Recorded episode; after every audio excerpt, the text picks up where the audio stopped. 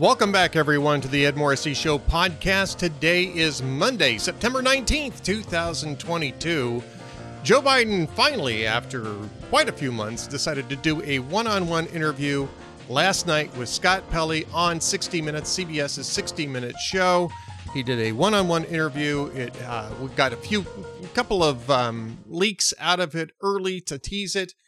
But the, the big stories that are coming out of this, I think, are um, uh, things that I don't think the White House was prepared to leak and spin ahead of time. I mean, it's hard to know where to start with this interview. First off, Biden once again eliminated all strategic um, ambiguity around Taiwan, the strategic ambiguity that we've had in place for decades, uh, which doesn't necessarily commit us to military action uh, on behalf of Taiwan, but certainly leaves the possibility open. Last night, once again, it's not the first time he's done this. Uh, Biden made it clear that the United States would militarily respond if Taiwan was attacked, which is a line in the sand that uh, pr- is is probably reality. Um, but just the same, has been a uh, has been the point of strategic ambiguity for a reason. And the reason is, is not to provoke China. China may not be as militarily adept as the United States. And in fact, I think we've overassessed our enemies as we're seeing in Russia. And I'll have more on that in a second.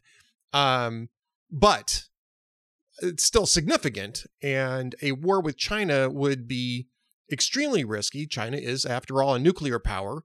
And uh, they, they have satellites such as North Korea that are also nuclear powers. You've got Iran, which is a quasi nuclear power, which would be uh, part of that. Russia would probably join in.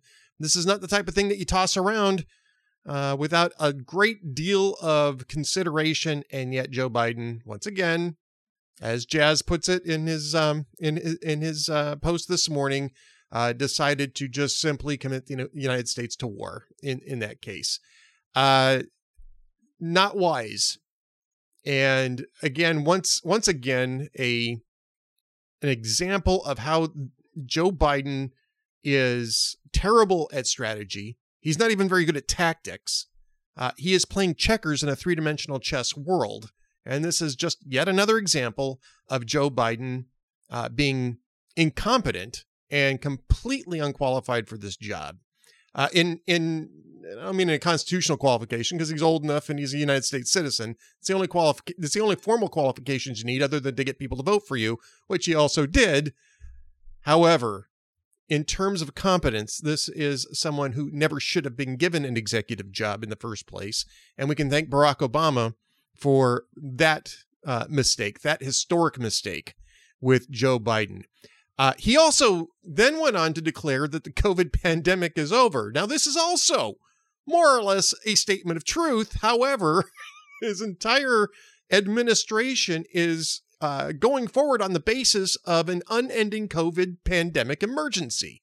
They are fighting to reinstate the mask mandate on transit, you know, the air, on airplanes, on trains, on buses, uh, because and on the basis of the of a pandemic and their their supposed their claimed authority uh, to make those decisions in a pandemic emergency. So if the pandemic is over, this appeal of this Florida this Florida decision in April is moot. there's no pandemic, there's no emergency, therefore there's no emergency power. Uh, and then later, after I read Stephen Miller, uh, his his uh, tweet from last night, it occurred to me that that it also undermines another key policy that just got rolled out a month ago, which is Joe Biden's student loan student loan debt forgiveness plan, which is based on the idea that we're still in a pandemic emergency. Don't forget that the Department of Justice and the Department of Education both said are relying on their interpretation of the Heroes Act and the and Congress's uh, uh, granting of uh, authority to the executive in a pandemic emergency, in this specific pandemic emergency, in fact, uh, the power to uh, deal with student uh, student loan debt. Now, there's a lot of legal problems with this argument already. I've written about this before. First off, the HEROES Act only authorized the Treasury, the executive branch, to make monthly payments on the debt while the pandemic was creating um, economic uh, uh, uh, up, up, upheaval, and they allocated a specific amount of um, funds for that $45 billion. And that's it. That's the only appropriation that has been made. Um, and uh, and and this is going to cost a trillion dollars. So the Heroes Act really wasn't going to. I, I, I, doubt very seriously that would have withstood legal scrutiny in court as long as you could get somebody withstanding to sue over this. But now Biden's declaring that the pandemic is over undercuts the entire grant of authority in the Heroes Act. It means that the Heroes Act no is moot. If there's no pandemic, there's no emergency. If there's no emergency, the Heroes Act doesn't apply. And so there's no basis now on which Biden can pursue his bailout of academia. And I mean, this is. this is a guy who just simply isn't thinking things through. And you have to wonder whether or not he's even been the guy making these arguments in the first place because if you're the guy making these arguments if you're the guy who's developing these arguments you would think that you would say well look i can't i can't ever say that the pandemic is over because otherwise my arguments on the cdc um, uh, authority to impose mandates and my uh, academia bailout uh, suddenly becomes uh, moot. Clearly that's not the thought process that's going on at the white uh, well within joe biden's head anyway. And so you've got this sort of intellectual um, I don't know what you'd call it fog that's going on here. And because Joe Biden is off the cuff and he's just making it up as he's going along. And that's been true of his entire presidency. And then on top of that and this is the subject of um, this is the subject of um, Duane Patterson's VIP column today. Uh, you've got Joe Biden saying that uh, inflation's really only going up an inch. I mean, it, this is this is nonsense. this, and, and what's more, it's obvious. It's an obvious lie. He's he's arguing that inflation isn't really that significant and it's an obvious lie. And it's an it's, it's obvious to americans who have to deal with the fact that they've lost ground on wages for five straight quarters and about to be six straight quarters uh, because they're still losing ground on wages every single month uh, when these ppi and cpi numbers come out and wages simply haven't kept up. And nor will they uh, at this rate of inflation. You can't employers just simply don't have the money to keep up with an inflation rate of 8.3% year on year and so they're going to, workers are going to lose money every single month. They have been for the last 15, 16 months, and it's going to continue to happen. So when you have a president that gets up on television and says, well, it's really not the big of an issue. It's really not the big of an issue. When they're when people are paying an average, an average of $460 more a month to buy the exact same stuff they bought 15 months ago, well, that's a problem. A lot of American households don't have an extra $460 a month on average to pay for groceries and gasoline and clothing and shelter, especially shelter. Rents are skyrocketing. Mortgage rates now are having to go up because the uh, the Fed is the only is the only entity that's trying to actually deal with inflation. And so I mean, this is just one nonsensical statement after another from Joe Biden. And we're going to have more on this. Karen's got a part, part of this. Joe Biden uh, wasn't clear as to whether or not he was going to run for reelection. That's another issue because they've been, the White House has been insisting, well, he's running for reelection. He will run for reelection. Of course, we're not going to say anything officially, but all signals are that we're going to run for reelection. You got Joe Biden saying, well, I, you know, I, I, I, I don't know if I'm going to run for reelection or not. Um, so, um, is it a firm decision that I run again? That remains to be seen, um, he said. And um, and so uh, and and Politico notes that this is a lot less definitive than his declaration on the pandemic. Now, it's interesting, I think, that Joe Biden has abandoned strategic ambiguity when it comes to Taiwan but he's embracing strategic ambiguity when it comes to his relationship with the Federal Election Commission. Because if Biden gets out and says, I am launching my reelection campaign today, of course, all sorts of rules then apply in terms of fundraising, in terms of spending, that sort of thing. Uh, you know, in kind donation uh, questions come into play, that sort of thing. Uh, so clearly, I mean, and it's smart not to not to get ahead of yourself, not to announce too early, especially if you're the incumbent president. It's probably a, a wise idea under normal circumstances, at least, to hold off on that so you don't have to deal with those issues. And I mean, honestly, if he was an incumbent president that was performing at least competently, you'd probably put it off for another year from now, right? Maybe September, October is when you launch your reelection campaign because your own party isn't going to try to push you out of power. Uh, he's probably going to be forced to do this sometime in February or, uh, or, or, March just to try to preclude people from getting too much momentum in pushing him out of the Democratic nomination, if he's going to do it at all. And so, I mean, he's all about strategic ambiguity when it comes to Joe Biden's interests. But when it comes to the interests of the United States, or for that matter, Taiwan, strategic ambu- ambiguity, eh, throw it out the window. It's absolutely nuts. And it's absolutely selfish. It's absolutely self centered and uh, you know there's been lots of lots of rhetoric about donald trump being a narcissist. You know you could make an argument that you have to almost be a narcissist in order to run for president in the first place but uh, i mean barack obama we made that argument for barack obama. There was that the argument with the clintons both of the clintons about being narcissists and i think all of those have pretty good bases in fact donald trump's as well. But joe biden is at least as big a narcissist as um, as uh, Donald Trump is. He just he just expresses it in different ways, and this is an example of this. It's all about Joe Biden. It's uh, nothing else than Joe Biden. He's walking through the auto show without a mask. We say, "Oh yeah, okay, the pandemic's over." I'm thinking without thinking at all about what the implications of that statement actually are and how it undermines a number of his own initiatives. It's he wanted to look good in the moment. And interestingly, this was actually um, Red Steez's uh, point. Scott Pelley never follows up on that. Scott Pelley apparently isn't even read into these issues well enough to do a follow up question on that, such as, well, if the pandemic's over, why are we doing the student loan bailout? If the pandemic's over, why are you challenging that um, ruling in Florida? Uh, because it's moot. If the pandemic's over, the CDC's authority ends. Scott Pelley never bothers to ask a follow up question. That was actually Red Steez's point, and it's a great one.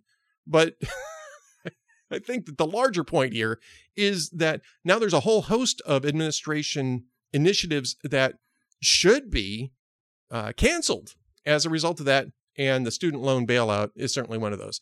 All right, on to some of the other stories. Um, you know, I've been following the um, developments in Ukraine and Russia for, you know, just as long as, you know, for the whole war.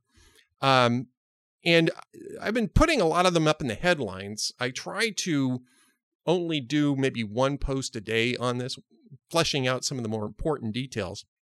And one of the more important details today is the fact that Russia um, at least sent, sent at least two separate attacks on uh, around uh, Ukraine's second largest um, uh, nuclear power plant, and that was today. And this is not the plant in Zaporizhia, which is the largest one that they have. It's in fact it's the largest one on the European continent. This is in, and I'm going to screw up this name, so please bear with me. Yuzhnokransk. Yuzhnokransk, I believe, is the is, is the is the um, name of the town that this is nearby, and uh, it had two separate missile attacks uh, in the last uh, 24 hours. And this is as, of course, as Russia's, you know, Russia's lines are collapsing in the east, and that they're trying to prevent a collapse in the southwest around Kherson, which is an important, it's a vital link between uh, Russian forces and Crimea, and especially now that uh, Russia can't relieve Crimea by sea, at least not easily, uh, because uh, the Ukrainians have pr- proven rather adept at sinking Russian ships in the Black Sea or Sea of, uh, sea of Azov, either one. And um, so they have to have a land bridge, and Kherson is the link. If they lose Kherson, if they have to retreat from Kherson, the, the Crimean Peninsula is going to be cut off. That doesn't mean that they can't defend themselves, but it does mean that they're cut off and they can't be relieved. And that is going to be a really bad position for Russian forces in Crimea. So this is a very interesting development, and I've been really um, keeping up with this at the Institute for the Study of War, which is understandingwar.org. Uh, they have been doing a marvelous job of keeping an eye on all of the different aspects of the warfare that's going on in Ukraine, including what's going on in Russia.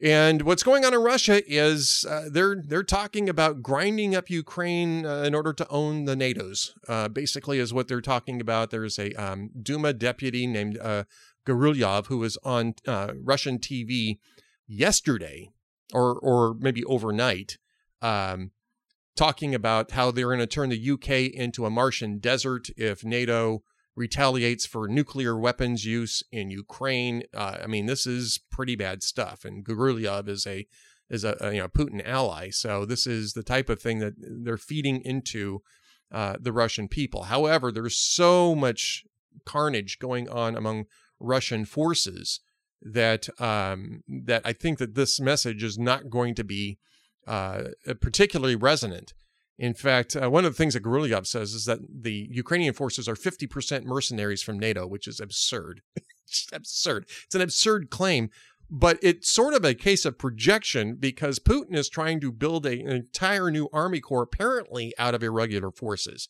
They're recruiting criminals, they're recruiting people from, um, uh, you know, who are uh, older people, retired people, uh, you know, people with with very little training uh, who are not going to perform well under combat conditions. And they've already seen that with uh, some of the conscript units that they've tried to send in there to rescue the positions in uh, in the south um, southeast and the southwest of Ukraine.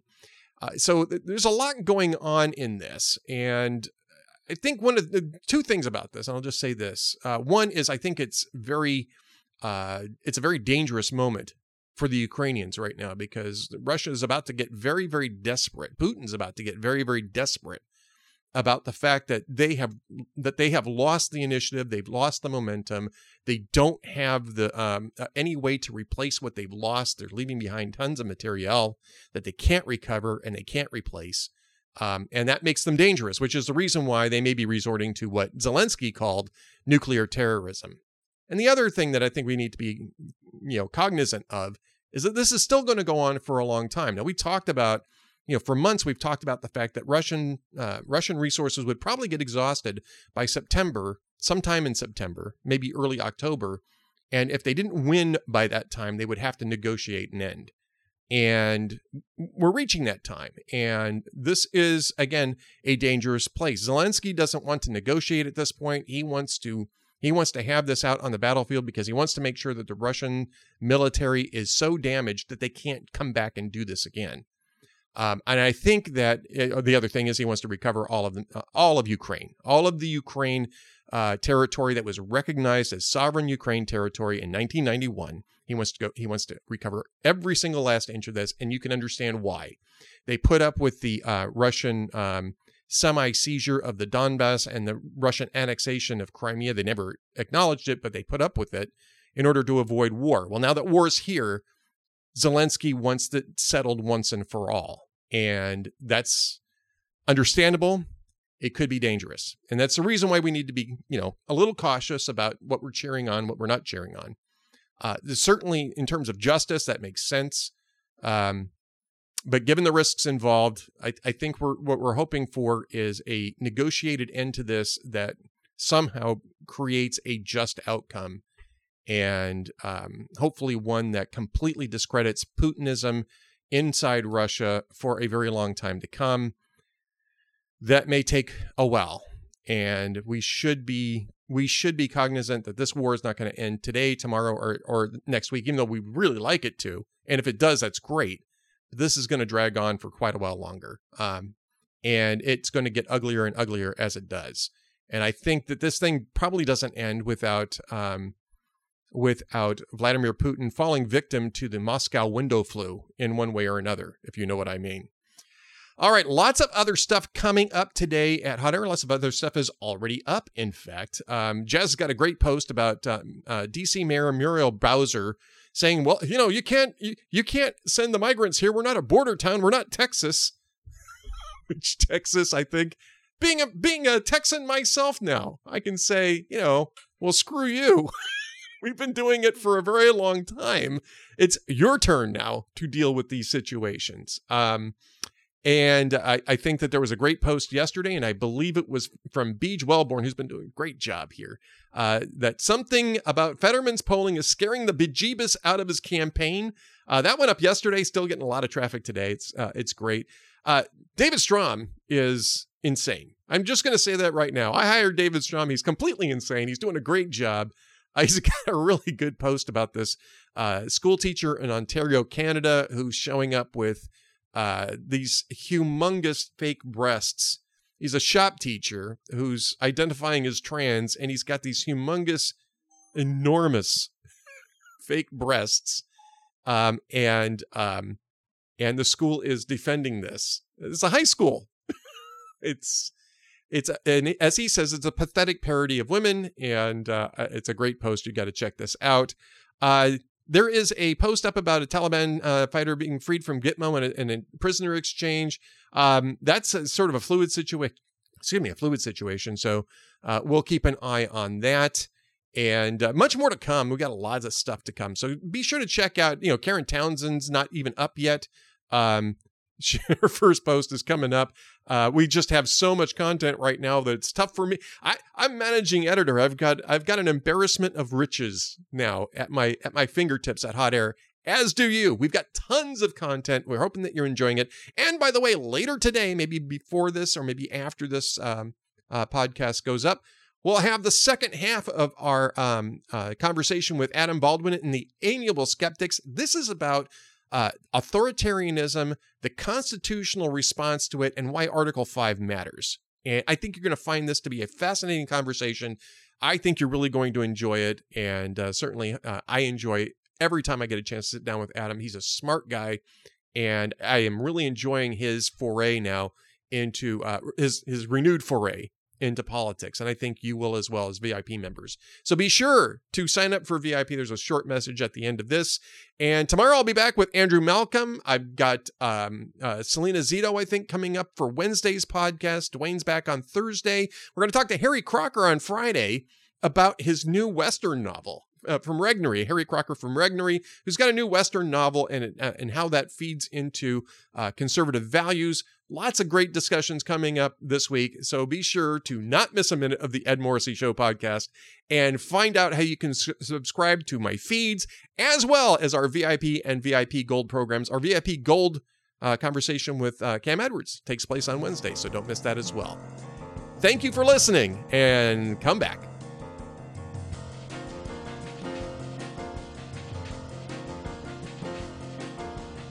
Thank you for watching or listening to the Ed Morrissey Show podcast. You can subscribe to us on YouTube, Spotify, Apple Podcasts, and through the Townhall Media Player, or you can just come to hotair.com and watch my podcast for free. However, I'd also love to have you join us as members of our VIP and VIP Gold programs. That allows us to defeat the stranglehold that big tech has on information and get you the best information that we possibly can. Plus, we have a lot of new value added content coming to us from Townhall Media uh, stars and my good friend Adam Baldwin. He and I are doing the video series, The Amiable Skeptics. It's one hour of discussion a week strictly for our VIP and VIP Gold members. Plus, we have our VIP Gold chat with Cam Edwards every Wednesday afternoon at 1:30 p.m. We'd love to have you as members. Be sure to join up. Thanks again for watching the Ed Morrissey Show podcast.